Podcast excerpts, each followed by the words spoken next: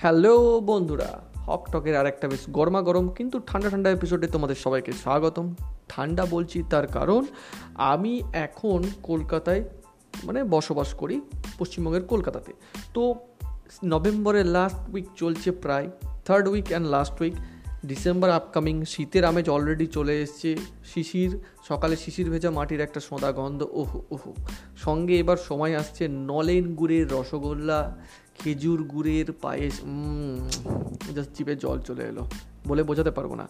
তো যাই হোক জাস্ট একটা কথা তোমাদের সবাইকে, যারা আমাকে শুনছো, অশেষ ধন্যবাদ। বাঙালি হিসেবে প্রথম পডকাস্ট করছি। ভাবিনি যে আমার পডকাস্টগুলো দু চারজন পাঁচজন করেও লোকে শুনবে। প্রথমে স্পটিফাই প্ল্যাটফর্মে অ্যাভেলেবেল ছিল, সেখান থেকে radio breaker radio public breaker তারপর হচ্ছে আইটিউন্স মানে অ্যাপেলের আইটিউন্স পডকাস্ট আমার অ্যাভেলেবেল হয়ে গেল। আরও জায়গাতে আমি আসছি। ভালো ফিলিংস হচ্ছে একটা, অনেকেই আমার পডকাস্ট শুনছে, কয়েকজন আমাকে রেগুলারলি ফলোও করছে। তো এইভাবে সঙ্গে থাকবে, বাংলায় শুনবে, বাংলাকে এগিয়ে নিয়ে যেতে সাহায্য করবে। তো আজকে যে ব্যাপারটা নিয়ে তোমাদের সঙ্গে কথা বলব, সেটা হচ্ছে কি ওয়ার্ল্ড ওয়ার দ্বিতীয় বা প্রথম বিশ্বযুদ্ধ। যে যুদ্ধে প্রচুর ক্ষয়ক্ষতি থেকে শুরু করে সব কিছু হয়েছে। কিন্তু এই যুদ্ধের পরবর্তী ক্ষেত্রে আমরা কিন্তু কিছু জিনিস পেয়েছি। মানে জিরো পয়েন্ট টু পার্সেন্ট হলেও কিছু জিনিস পেয়েছি। সব থেকে ঘৃণ্যকর জায়গায় ছিল জার্মানি। জার্মান জাতির কথা আমরা বলছি না, হিটলার। হিটলার আসার পর, হিটলার আসার পর জিউস বিদ্বেষ এবং সেখান থেকে শুরু করে একটা জায়গায় গিয়ে আবার যুদ্ধের পরিস্থিতি সৃষ্টি এবং যুদ্ধ। তো ভাবলে একটা মানে অন্য রকমের একটা ফিলিংস যারা দেখেছেন, তারা খুব কম লোক এখন বেঁচে আছেন। সেই স্মৃতিটা খুবই বাজে। Nineteen thirty nine to forty five হয়তো সারা পৃথিবী জুড়ে পঁচিশটা নেশন কি তিরিশটা নেশন যুদ্ধে জড়িয়েছিল। কিন্তু তার প্রভাব পড়েছিল সারা বিশ্বব্যাপী। আর্থিক মন্দা, খাদ্যাভাব, সমস্ত কিছু ইভেন আমাদের কলকাতাতেও। তো এই জার্মান বিদ্বেষের বাইরে এসে যদি একটা কথা বলা যায়, জার্মানি থেকে কিন্তু আমরা অনেক কিছু পেয়েওছি। যেমন, দেখো, বল, বলা উচিত নয় কিন্তু যারা অ্যাকচুয়ালি হিস্ট্রিয়ান বা ঐতিহাসিক তারা জানে এবং যারা ওয়ার হিস্ট্রি বা ওয়ার নিয়ে রিসার্চ করে সাইন্টিফিক জিনিস নিয়ে রিসার্চ করে, তারা জানে যে জিউসগুলোকে হিটলার তাড়িয়ে দিয়েছিল, তারাই পরে আমেরিকায় আসে। ওপেন হাইমার থেকে শুরু করে আইনস্টাইন ফার্স্ট যে অ্যাটমিক বোম প্রয়োগ, খুবই একটা দুর্বিষহ ঘটনা। ঠিক আছে, কিন্তু তাও ওই অ্যাটমিক পাওয়ারটা আসার, এটাও কিন্তু জিউসদের হাত ধরে, ঠিক আছে? মানে তারা আদতে ছিল কিন্তু জার্মান জার্মান বৈজ্ঞানিক।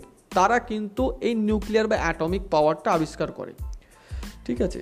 এরপর আসি, আমরা কি খাচ্ছি? এখন একটা অন্যতম প্রিয় ড্রিঙ্ক ফান্টা জার্মানির হ্যামবার্গার জার্মানির যে প্লেনে চড়ে এখন নিমেষের মধ্যে, দু ঘণ্টার মধ্যে দিল্লি চলে যাচ্ছে। জেট টেকনোলজি জার্মানির ফার্স্ট মাথায় রাখবে ফার্স্ট জেট ফাইটার প্লেন কিন্তু জার্মানি তৈরি করেছিল।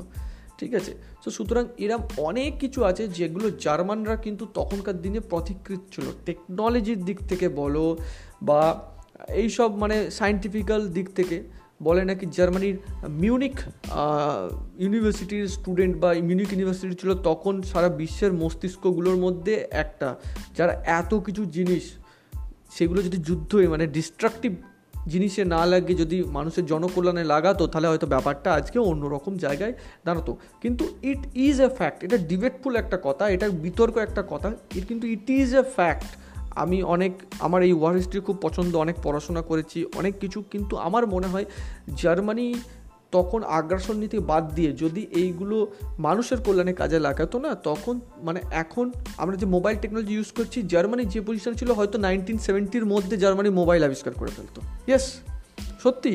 মানে এটা অবাক হওয়ার কিছু নেই, ঠিক আছে? প্রথম রকেট জার্মানি তৈরি করেছে, ঠিক আছে? সমস্ত কিছু মানে স্বনিয়ন্ত্রিত রকেট যারা একদম ইংলিশ চ্যানেল ক্রস করে লন্ডনে হামলাও করেছে। সেই রকেট জার্মানির আবিষ্কার।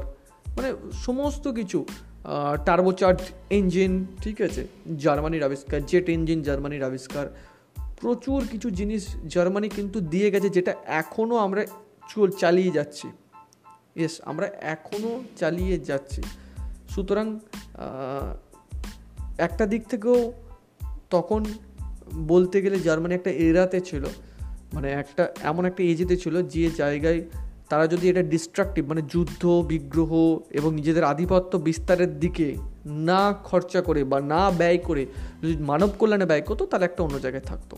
তো আশা করছি আজকের এই ছোট্ট পডকাস্টটা ভালো লাগল। শোনো শেয়ার করো এবং বাংলাকে এগিয়ে যেতে সাহায্য করো। বাঙালি হিসাবে ফার্স্ট বলছি, বাঙালি হিসাবে ফার্স্ট পডকাস্ট করছি। নিজের ফিলিংসটাও একটু অন্যরকমের হচ্ছে। তো চলো সঙ্গে থাকো আর প্লিজ শেয়ার করো।